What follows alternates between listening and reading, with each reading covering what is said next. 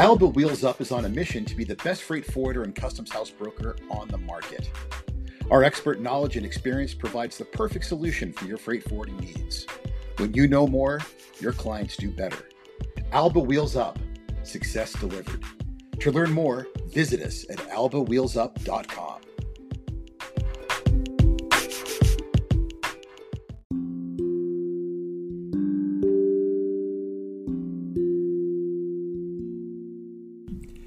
This episode of the podcast is brought to you by Mento LLC. Mento LLC Trade Consulting focuses on issues of duty minimization, recovery, and elimination, while also helping our clients with trade compliance issues of both the import and export nature and global cargo security. You can reach us at 978 317 3250 or email me directly at pete.mento at Mento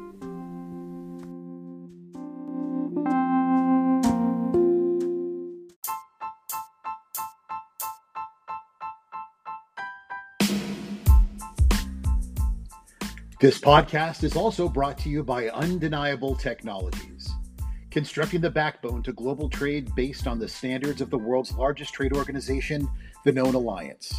Undeniable is making global commerce faster, safer, more secure, and easier than ever before. Learn more at undeniable.net.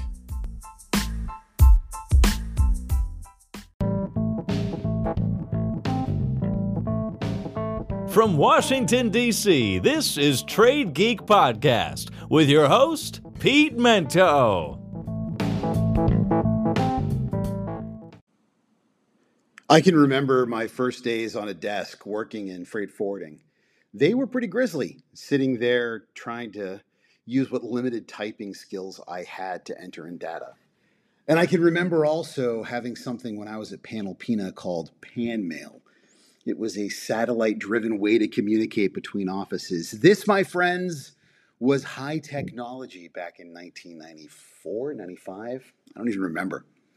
With the advent of the internet, not to mention email, that all changed. Today we have James Combs from the good people at Vector AI trying to help us all manage this new expectation of how technology is going to deal with automation. You know, it's weird. We're all trying to come to grips with this change in the pandemic of really labor becoming a premium, trying to find folks to work. The amount of money one can make with a customs house brokerage license right now is astounding. It's hard to find people who have both the talent, the regulatory licensure, and uh, the willingness to go from a job to a job. Add to that the complexity of the technology that we work with, as well as the desire to do the work, which in and of itself is difficult. You get a perfect storm. I've been fortunate over the past year or so to be working with a number of different freight forwarders and customs house brokers. I've gotten to see a lot of internally developed systems as well as external ones. I got to tell you, the things that are coming out of people's minds these days and the way that they're linking up and networking, they're positively incredible. I'm not ready to say that we're going to be replaced by technology. I don't think I ever will be. But I am ready to say that we're being augmented, we're being made better. And it's allowing brokers to take ourselves away from that soul crushing part of our job, the part of our job that's really nothing more than throwing in content and data. And let us focus on what we really do enjoy doing, which is helping to guide people, giving them great advice, and showing them ways that we can add value to their supply chains. Exciting and interesting topic today, and an amazing podcast with James, and I hope you enjoy it. Stick around. Welcome back to the Trade Geek podcast. I am excited that James from Vector AI has decided to join us today. As I mentioned earlier uh, in the season, we're spending time this, well, season, season four, talking about issues in supply chain and logistics and international trade that seem almost insurmountable sometimes, problems. And uh, I was very fortunate that a mutual friend reached out to me to talk about the very interesting services that James's company supplies, um, the things that they do, the technology that it works on. And uh, yeah, I'm not going to sit here and be coy. I like what your stuff does, man. I think it's pretty impressive. So we'll get to that in a second. Um, let's not uh, let's not waste a lot of time here. Why don't you just tell everybody a little bit about yourself? Cool. Um, thanks, Pete. Um, great, great to be here. Humbled to be on the show. Um, uh, yeah, I, don't really know where to start start on that one. Um, but basically, I'm I'm the um, I'm the CEO and co-founder of uh, of Vector AI. Um, we've been going since about 2017. Um, and what we do is we, um, as, you, as you kind of introduced us, we, we automate operations um, for freight forwarders and, and customs brokers. We use a technology that is know, otherwise known as, as AI, but really the outcomes of what we do is what, what's important. we really help to relieve that kind of operational burden faced by kind of document and email operations in the space. And yeah, as I said, ex- really excited to be here and tell you a, a little bit more. So um, be prepared for the silly questions now. I mean, you, you you do not seem like the kind of person who was forced through years of failure to end up having to work in global trade and logistics. Uh, you have a pretty impressive education and background. So first of all, wh- where was it again that you went to school? Uh, I went to well, the first school I went to was a, a, school in the UK called Imperial College. I'll lead with that, mm-hmm. um, and then um, I went to that little place in Boston. Uh, I went to I went to Harvard, um, and I went to the Kennedy School. Um, so I spent a glorious year um, in Boston um, at Harvard, doing all the things I kind of wanted to do the first time around. And kind of didn't, yeah, didn't get an opportunity, an opportunity to do it properly. Uh, so did you lose a bet? Did you did you wake up one day after having too much to drink and someone said, "Well, now you've got to go work in logistics"? I mean, how do you make this jump in technology? Did you see a hole in the game? Was there how did you end up deciding this was a place you wanted to apply this technology? I mean, if if you want the whole story of like, I do. My, my, I'm, I'm happy to go into the kind of all the details. So my my very first job was at a, a random shipping company called OT Africa Line. Um, like a West African roll on roll off um, carrier. Uh, based in the office I was working at was based in a place called Birmingham in the UK, um, and I was 17. Um, my mom, so I'm my mom's French. Um, my mom taught French to the CFO, and she got me my first job. Um, so totally used my connections there. Um, on on rece- on reception at this company, and I basically spent the first kind of couple of weeks basically just playing Minesweeper because like nobody went to visit, um, and and graduated from that to basically the back office. So um, I they kind of tasked me with just kind of going through all the kind of documentation. Um, and so I was the one who was kind of opening these just these giant boxes um, in their warehouse, kind of going through all their kind of BLs and all their documents and inputting it and making sure they were consistent and flagging the ones that weren't um, and kind of putting into their system. And they had these kind of, you know, these these crazy systems where it was basically all like COBOL, like it was, it was like I would I remember I would memorize how many tabs it would take to get from like the container number to like the, the voyage number. And so I could do it blindly, right? So I could just kind of look and not really look at what I was doing, and I was consistent enough with like my kind of like like I could type so I did that for I don't know uh, all summer basically. So probably a couple of months. Um, so that was my my very first experience um, way back. So I think that's probably what what got me what kind of that, that ingrained into me um, that that kind of problem set. And then uh, I went to I went to college. I did I did biochemistry at university, um, wow. and mostly because my dad did it, and I had no idea what I wanted to do. So did that, um, and then kind of graduated. Still was kind of clueless. Did all sorts of crazy things. I worked at I worked in the Christmas department in Harrods. like, I, uh, I've done some some weird stuff, and um, went traveling. Got back, needed a job, and at the time, this is in like 04, 05, Like the place to be was in um, was was finance, and so um, I was like, you know what, I want to challenge myself, and you know, I didn't come from a particular like particularly like a well off background or anything, so for me, it was like a really good opportunity to try and like make some money. And um, like you mentioned, I think maybe you'd, you'd made kind of similar decisions in the past. But for me, that was I wanted to challenge myself and kind of give myself an opportunity to kind of like I don't know do well, build like build up like a safety net. And so um, worked kind of got got into this bank um, in equities. Turns out it was like equity derivatives, and I didn't really know what the different difference was. They shipped me off to New York, literally like three months after, which was just completely unexpected, but also just amazing. So I ended up in New York. Um, and then kind of two, the whole 2008 09 kind of crisis happened and um, wasn't a great place to be on like a derivatives desk even though we didn't have anything to do with kind of all that kind of fancy mortgage stuff um, and so kind of things died down and uh, i kind of always wanted to start my own company. So i ended up starting a furniture company um, kind of moonlighting on the side. So i was still working at this bank but i literally had nothing to do. So i started a furniture company and the idea was to kind of just bring furniture from kind of uh, designers to kind of local local designers and uh, and kind of actually get that stuff made and then and then sell it. And so uh, ended up doing kind of going to China to figure out my supply chain and like figuring out how to get all this stuff made.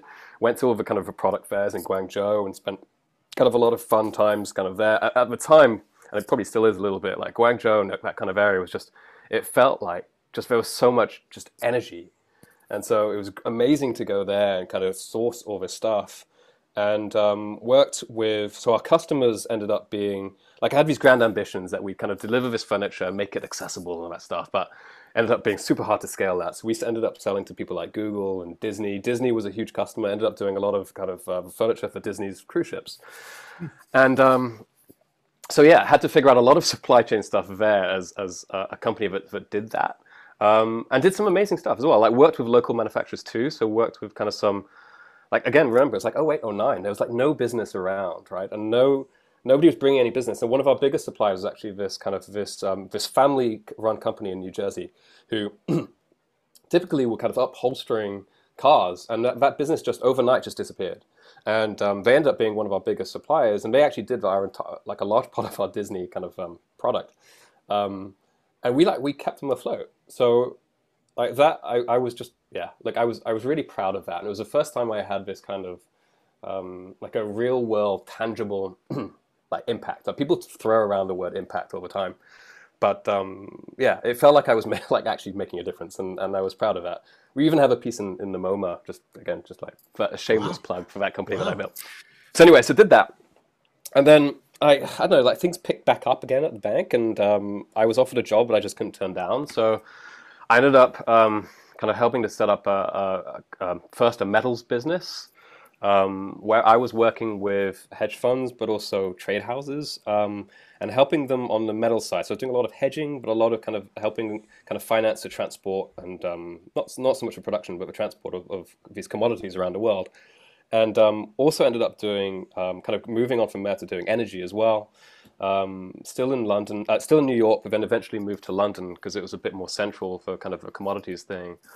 Um, and really shifted my attention to, to that. Um, I kind of left my partner. Long story short, I started off at furniture company with a, with an ex, and uh, and I ended up essentially kind of kind of selling the company to her, and ended up kind of just embracing the kind of this world of commodities and um, like for me, like commodities and that kind of supply chain world is just like that's where I want to make my career, right? Like that, just the that ability to kind of go and um, kind of understand how things are made and, that, and how it kind of fits into a given supply chain and all the little micro interactions that they have, right, um, was just fascinating to me. And I'd get into kind of just I'd, I'd measure like uh, air conditioning unit production as like a proxy for like aluminum demand, you know, like that kind of level of detail. And um, so loved doing that for a long time and had some amazing experiences um, kind of working with kind of these kind of like really fun and exciting funds but also the trade houses that were doing that were doing this stuff and um, and, I, and really enjoyed that part of my career um, and then like always wanted to go back to building my own company and um, and also there was this kind of increased regulation in the in the kind of finance world where it was it was becoming less interesting. I was, I was spending a lot more of my time on kind of regulatory stuff and I wanted to kind of move away from that. So that was um, how I ended up at Harvard. It's basically a segue to basically say how do I how do I take all this stuff that I really love, but kind of transition it in some way to a company that I can that I can start. And um, so went, ended up going to Harvard um, and focusing on try, try to make it as connected as possible um, there's a lot of this kind of like hindsight bias where you kind of look behind and you see, okay, yeah, I did this for all of these reasons, and it was perfect. Like I had perfect reasons for doing all of this. I didn't. I kind of roughly knew what I wanted to do, and there's a lot of like fill in the blanks. Um, and um, there's this great there's this great kind of Steve Jobs quote, right? Which is like, you know, you can't connect the dots looking forwards. You have to only connect them looking backwards. And I, I kind of love that. Um, and anyway, so I ended up focusing a lot on um, international trade and, and politics and doing some really amazing stuff. Worked with uh, a great guy called um, Robert Lawrence, Professor Robert Lawrence at Harvard, who done some really cool stuff in, in trade policy um, with the WTO. And then also, um, yeah, did I know, just did crazy things. So like, nego- like a bunch of negotiation and leadership courses. Um, I, I, mentioned earlier, I went, I went to North Korea for like 10 days. I don't think I fully understood how dangerous that was when I went. Um, and uh, yeah, uh, so so that was that was an experience for sure. And then kind of got back to the got back. To, I mean, finished that. Came back to the UK. Um, worked briefly at um uh, at a like a VC firm, kind of to try to again learn as much as I could, and then and then started Vector. Um, and Vector was kind of um, kind of summarized all of my experiences in these different kind of different parts of the supply chain. And what it always boiled down to is operations. Like I can I can take any of these businesses and kind of boil it down to say they're actually really just operations problems. Even fi- even the finance bit is just an operational problem. There's not really like in my mind, there's not actually that much credit risk in like a, a lot of these kind of finance operations. A lot of it is just like operational risk, and um, and that became kind of a central premise of what became Vector. Right, is to say, well, it, we could do all these great things, but really, if you kind of follow that, like pull that string hard enough, like right at right at like right at the end of it is is pure just operations operational issues, and that that was what informed and really what became Vector is to say, look, there's there's a, a huge amount of things we can do in this space. There's the technology. Know, I mentioned AI in terms of what we are as a company earlier. Um, the technology to do what we do has only really been made kind of available in the last like two to three years. So it's, it's this amazing opportunity to uh, to really impact a space where there is no kind of like standardization, right? There's no there's no holy grail like API that kind of covers everything and makes everybody's life great. And like, it just like partly, I think some kind of companies don't want that, and it just doesn't exist. And so it's just almost this perfect this perfect industry to say, well, look, it's it's completely parameterized. You know exactly what the inputs and the outputs should be. You can apply AI to the problems in this space, and um, and on top of that, you can really impact it. And so it just felt like a perfect place to be. And so that's probably a long-winded way of saying how I got into logistics and automation. Uh, well, thank you for somebody who was who was a little bit buttoned up at the beginning and said, "Well, I don't really don't know what to talk about." You gave me a hmm. heck of an intro there, man. That was gorgeous. Uh, and second of all, you're just like the rest of us, man. You're, you're this you're this tech entrepreneur, and uh, it turns out you're just like the rest of us. You knew somebody who knew somebody that worked at a freight forwarder and you got an entry level job and now you're a titan of industry my friend. Uh, everyone yeah. everyone that works in this business who's managed to have an executive level position that i know i mean we have a mutual friend phil. I believe he got his job at Expeditors because he was if i remember correctly he was playing softball with somebody and he needed a job. And one of his softball friends said come and work for this company and that's kind of how that all started. Um, so you're just like the rest of us. That makes me feel a little better. Uh, yeah, I don't think anybody at kindergarten is, is like is you know there's no. there's not like the kind of a fireman, the like, like a firefighter, the space like, Astronaut. and then there's a little there's a little yeah, yeah, there's a little kid at the bottom right who's like I really want to be a freight forwarder. I, yeah. I don't think yeah. Uh, unfortunately they just don't have the um yeah the, the kind of market presence to do that. So yeah. Um, so, uh, who did you decide to start this business with? Was it um, was it a couple of people? Was it yourself? So, just my co-founder. Um, so, we were on a program called Entrepreneur First in the UK, which is um, kind of an accelerator for people who don't have co-founders, basically. So, I kind of knew what I wanted to do. Um, like, I'm I'm I'm, I'm 38, and um, when I started a business, I was what like 34, 35. none of my friends wanted to do it with me. None of them, because you know they've they've got kids, they've got the mortgage, they've got they've got all of those things, and I was the only one crazy enough to kind of like not not have that, um, uh, although not do it properly. I should say I, I do have do have kids. I do, I do well, a, a child. Um, I I just didn't do it. I didn't do it the right way around, I guess. Um, so, but nobody was crazy enough to um, to to kind of want to join me. So, Entrepreneur First was really a, a perfect place for me because it allowed me to kind of meet a meet my co-founder um. And um, yeah, uh, kind of didn't didn't look back. I knew he was he was the one. It was you know I, w- I would say it was love at first sight. Um, probably make him awkward. He was he's really he's really good. Um, he blows like just blows me away in terms of how good. I mean, he's 25, uh, which which um, is uh, just just an incredible achievement. Because when I look back at how how I was when I was 25, um, I mean, I did not have. I don't know if I can swear on this show, but I did not have my stuff together, right? I did not. So um, I'm amazed that he can do that and, and run and run an incredibly complex um, company. Um, so just just I wouldn't be able to do this without him. Um, and he is the no, he's he's the he's the technology part of what we do. He his background is is in is in AI. He's a Cambridge Cambridge grad. He uh, he's far too humble, but he you know he got like a he got like a full scholarship to, to one of the hardest colleges to get into in, in at Cambridge University. So he's he's um yeah, he's a he's a bright cookie, and um, and so yeah, humble to be to have been able to kind of kind of capture that um, at the source before he realized how how good he was. I guess. Yeah, you're pretty lucky that way. I, I feel sim- the same way about my uh, you know my tech company, uh, Undeniable. I have a partner, Del Chavale, and he's definitely the brains of the operation, man. I'm. It, it's sad that I'm the eye candy. It's sad that the pear-shaped, overweight, bald guy is the uh, is the eye candy. Um, so from from don't, this, don't sell your, don't sell yourself short, Pete. I, I, I think the only reason I have this job is because I literally, I have, I, I've got grey hair. like, it gives me like maybe a few years more credibility than I deserve. so from from two people and an idea, you guys have grown to how many employees now?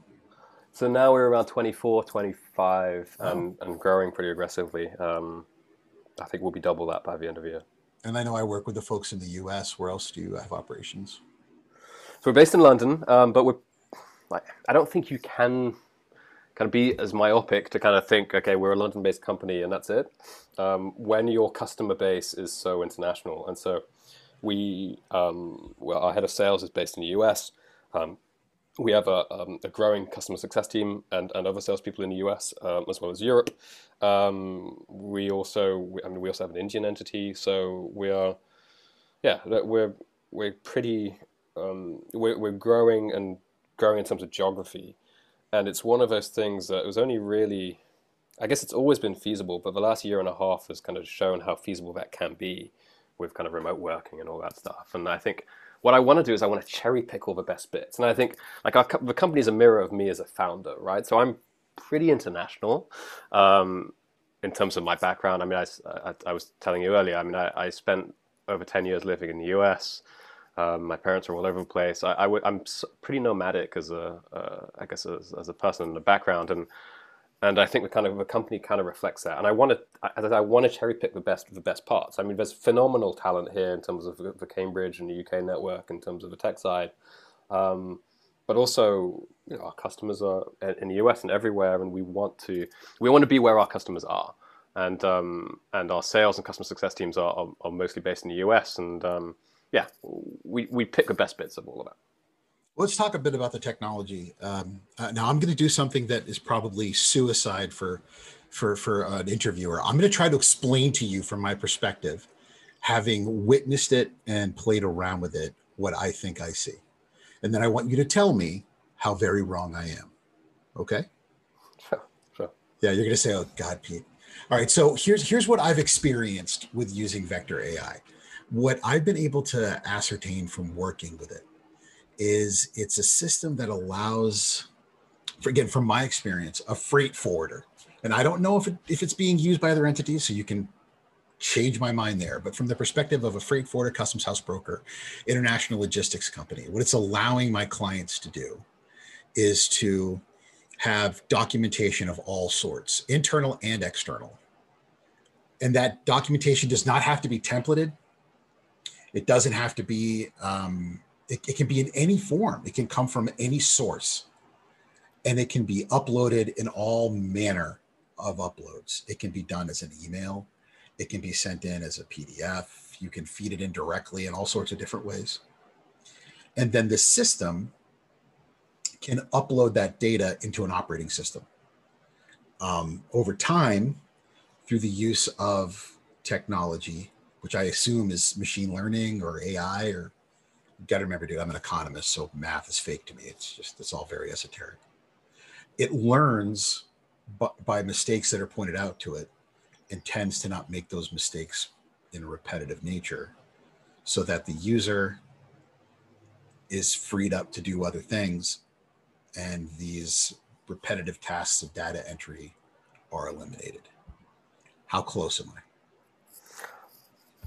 i mean pretty pretty damn close yeah. yeah pretty pretty pretty good yeah yeah, um, yeah like I, I think that's that's the core for sure the core bit is that kind of understanding data in whatever form it is um, and uh, using AI, machine learning, however you want to define it, um, to understand that data in, in, a, in an intelligent way uh, in order to populate, like yeah, like a downstream system, right, like a TMS. But in my mind, um, the way I see our business is that's kind of just that's table stakes, right? That's that's that's the basics. It's it's make sure make sure you do all, all the data entry parts. It's to it's to understand the data from yeah commercial invoices, arrival notice, bills of lading, all, all of those kind of different types of documents, um, and under, understand the content and the context. And that's that's great, and that, that's actually incredibly hard to do. And as you say, kind of a lot of the points of, of how we react and and uh, learn dynamically as well is, is a big part of it. Um, but I'm I'm more interested in what you can do with it after and the what you can do with it is is the really cool bit. It, it's it's it's like if you can understand the content the way we do, right? And that's what what we spent three and a half, almost like close to four years now building. Pretty, pretty behind the scenes, right? We've been building this for a long, long time, and we've been building the entire infrastructure and the ML pipelines to do all this properly. Um, but it's all table stakes because this is what you need to do to then take the next step. And the next step is once I have that information, is how do I use it and how do I use it proactively uh, to to improve my business. And it's really about it's it's things like okay, if I have an AP invoice and I want to. Uh, and it's coming and it's it's part of we think of of, of shipments and uh, life cycles. And if I look at an AP invoice and um, it's part of that shipment and part of that life cycle and there's there's a bit of once I understand that data I have to compare it against what I've accrued in my in my downstream system, for instance, and I have to use that to determine whether it's a match, whether it fits, what happens, is there an exception, all this stuff.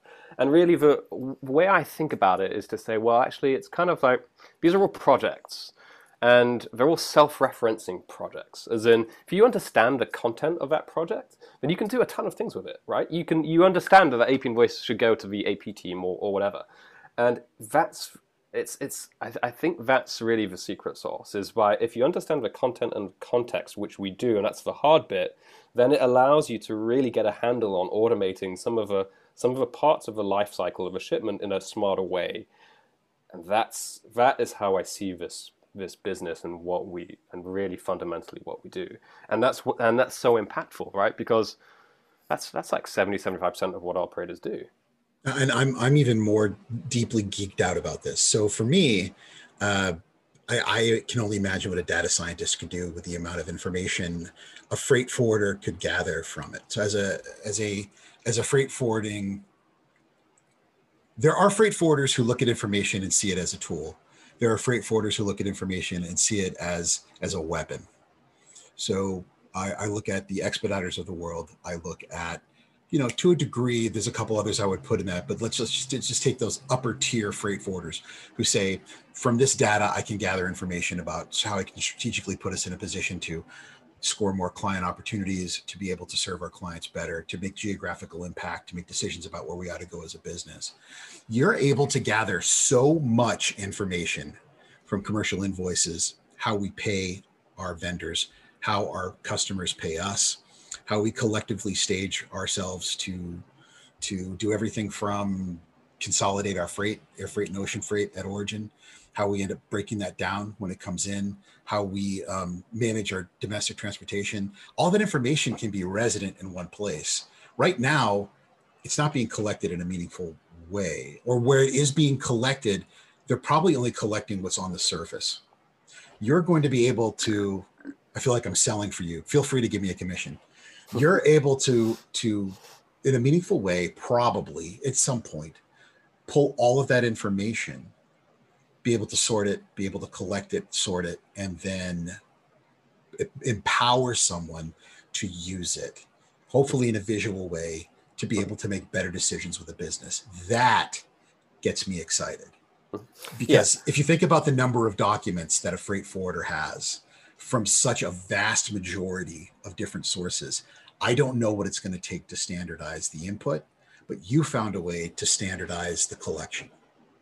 Uh, that's that's why this is so powerful. It is that it is that data piece. I love the kind of the reference to kind of the weapon part. Like what we do fundamentally is we we want to give freight forwarders those the tools to make those decisions and, and to and to use it as a weapon finally because you're right it's it, a lot of it is siloed a lot of it at, at, at so many different levels right uh, in terms of the just the pure kind of operational best practices level uh, the kind of customer service level the kind of anticipation that you can and should be doing i mean i i could there is not nowhere near enough time on this on this um, on this section to get into it. Um, the amount of as it, yeah, as you said, the, the amount of information that is there that that freight forwarders have that is inherent in their business um, that can and should be used to provide better service to their customers, better operational efficiencies. Um, as I said, kind of anticipation stuff. Like without re- revealing my entire roadmap, because we're very course, clear about where we're going. Mm-hmm. Um, I it's I, I think it's a a um, an amazing opportunity. It is greenfield at the moment. Every freight forwarder will be doing this in two to three years' time. Oh, I agree. I, I don't doubt it. Yeah, and, and, and that's the exciting bit. Yeah. Now, now think on this. At what point? At some point, the connectivity between carriers and freight forwarders being able to gather this information. And you know, I, I work with with a very large trade organization that talks about interconnectivity. There has to be a way to bring trust where passing this data along from them this is the true great frustration of my life is the carrier could be gathering this at a point so much earlier and then finding ways to share it with the forwarder with the customer with the vendors and the fact that there's no means of trust between them to be able to push it across it's um, it's a lost opportunity where if there were carriers, air, ocean, that were gathering this and then finding a way to share it, it would save so much time and effort and be able to create a, a more compliant supply chain as well. So um, I don't know if you had comments about that. Yeah, trust trust is is is huge. Trust is the I mean it, it underpins all of this, right? It, uh, it's why documentation exists.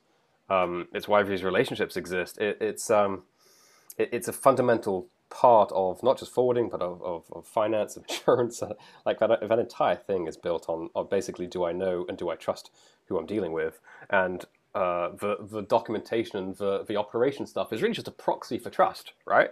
It's basically to say, look, I don't really fully trust you, but it's great. It's okay because I've got these kind of this paperwork. I've got these essentially these contracts and they're stamped, and like that's that's a proxy for trust, really. And that's um, there's there's there's a, a, lot of things you can do there. But I think one of the other words that describes this market is also like it's a it's a power there's a power dynamic, and I'm not sure the motivations are there for different players to relinquish some of that power.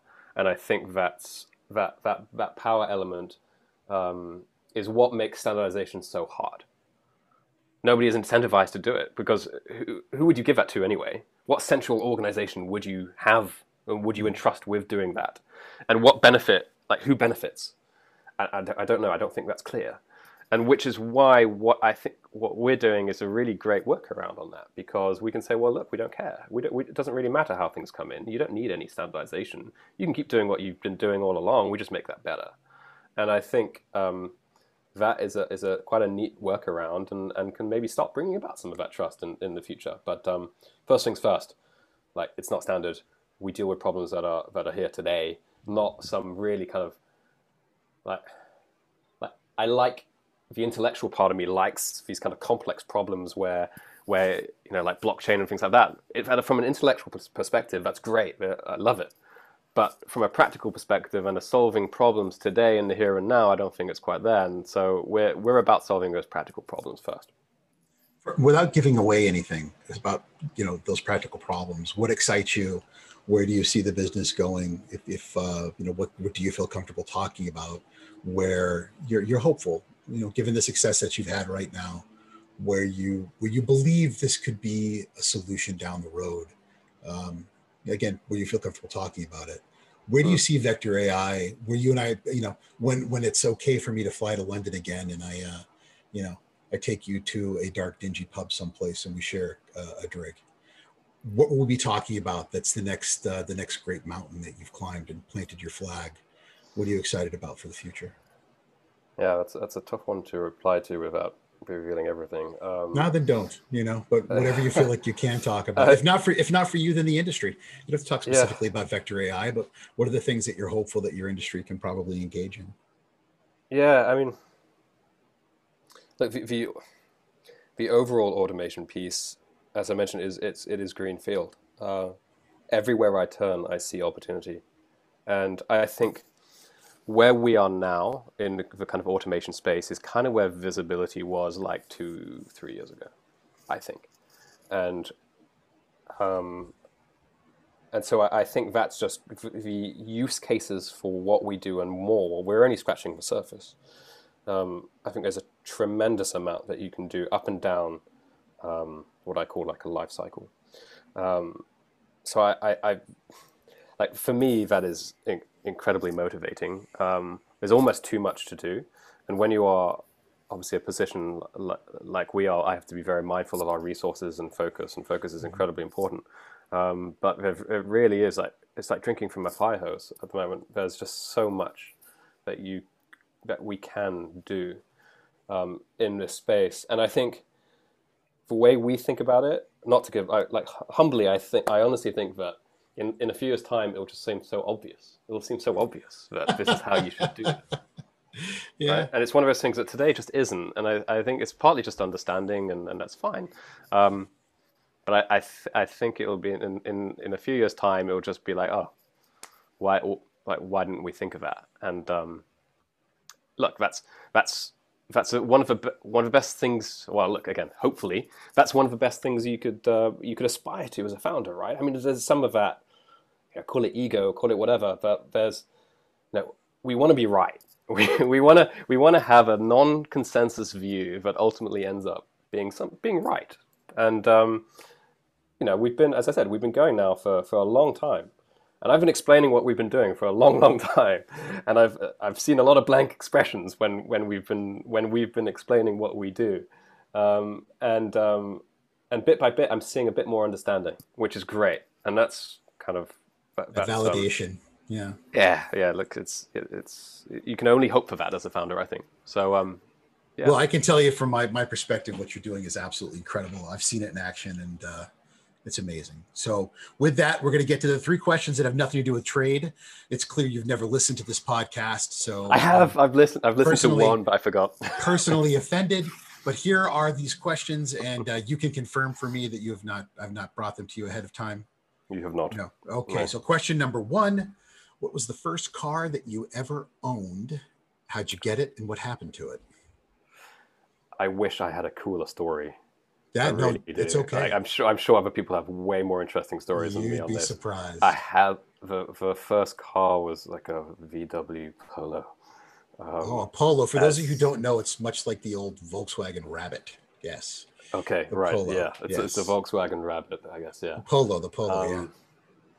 And it wasn't all that long ago. I, I'm embarrassed to say that I didn't learn to drive until pretty late on. I'd always lived in different cities never found a time. My parents never taught me, so um, yeah, I I was taking a lot of buses and trains. So, um, how old were you when you learned how to drive?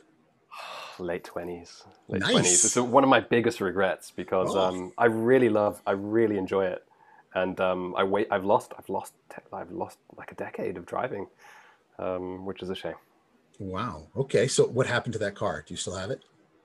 Uh, no. So I had um, so three years ago, I had uh, my my daughter came along, and um, it didn't seem big enough or safe enough. So I, I, I drive like a super dad car. I drive um what, here it's a Nissan Qashqai. I, I mean it's I bought it. It's got like hundred thousand miles on it. It's um it's the most yeah it's a it's a dad car. It's very nice. Yeah, it's uh, all, doesn't get me much credit all the dads listening know exactly what you mean. Yeah, yeah. Oh, I, I, get it. All right. Question number two: the first job that you can remember having that paid you an actual paycheck. So the first job that you had where you collected an actual paycheck. I mean, we've we've already covered we, we covered it, right? Okay. That was the, right. the, the re- re- receptionist job at a shipper. Um, right. I think I think they paid me like five pounds an hour or something like that. Oh, that's painful. I mean, how are you expected to get by making five pounds an hour? I mean, I was uh, yeah. Who, who knows? Who knows? I mean, I was yeah. I was living living with my parents, and um, and it was basically saving up for, for college. Um, is where it all went to. So um, yeah, didn't go that far. Didn't go that far. Yeah, that's not a lot of money. Um, No. Right. And then lastly, uh, if if if I if if the laws of time, space, and physics did not apply, and Uncle Pete had a magic wand, and I could wave it, and I could give you any job you could possibly conceive, other than a job that you have now, what would that job be?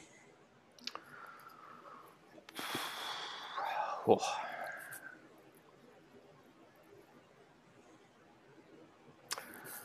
And I, I really should have. I, I wish I'd known these beforehand, Pete. So there's Um, not something that you wish you could do. I, I, I I love what I'm doing. I love what I'm doing now. Um, I really love what I'm doing now. The the uncertainty of it is, and, and the potential of it is, is something I could only have dreamed of. Um, I don't know. I mean, I, I like, I do enjoy, I do enjoy travel. So maybe something like a pilot, um, or maybe you could pay me to kind of live in one of those in one of those cabins in some island to kind of look after it somewhere. I mean, I'd, I'd happily do that for a bit. Okay. Yeah. Or maybe we found the one person who's content and uh, happy with their No. life. Because I- I, uh, it would be a lie. that's there's, always, awesome. there's always, there's always stuff that's wrong. or, or Um, maybe you're the Anthony Bourdain of technology and you need to have your own travel show. That could be pretty fun too. That, yeah, that would be the dream. Like you know, one of those kind of uh, like motorbike, like motorcycling around. I don't know, Vietnam or something. That would Yeah. be um, Yeah. that'd be fun. All right. So um, if anybody wants to get a hold of you or learn more about the company, where should they go? Um, go to our website, vector.ai. Um, yeah, everything's on there. Tremendous. And again, I think what you what you're doing with your company is positively astounding. And I can't wait to see what happens over the next couple of years. I appreciate you coming on the show so much. I can't uh, I can't tell you again how much I appreciate it.